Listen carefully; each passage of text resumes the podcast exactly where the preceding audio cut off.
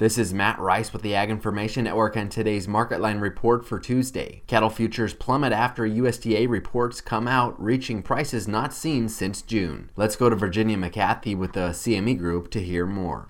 Today in the livestock market, cattle was sharply lower. That USDA report sent futures right off the cliff. Uh, futures were down uh, six and a half today, really seven and a half in the last two sessions. Chicago soft red winter wheat prices for December closed at up one and a quarter to finish at 587 and a quarter. December corn was down five and a quarter to finish today at 490 and a quarter. Kansas City hard red winter wheat prices for December were up three quarters to settle at 670 and three quarters. Portland prices for club wheat with 10.5% protein were unchanged to down five, ranging from 7 to 740. Soft white wheat with 10.5% protein prices for December were unchanged, ranging from 690 to 735. Hard red winter wheat with 11.5% protein prices for December were up 3 quarters, ranging from 710 and 3 quarters to 720 and 3 quarters. The DNS wheat with 14% protein prices for December were up 7, ranging from 812 and 3 quarters to 827 and 3 quarters. Live cattle for December were down $6.27.5, closing at 178.35. January feeder cattle were down $7.35 to finish today at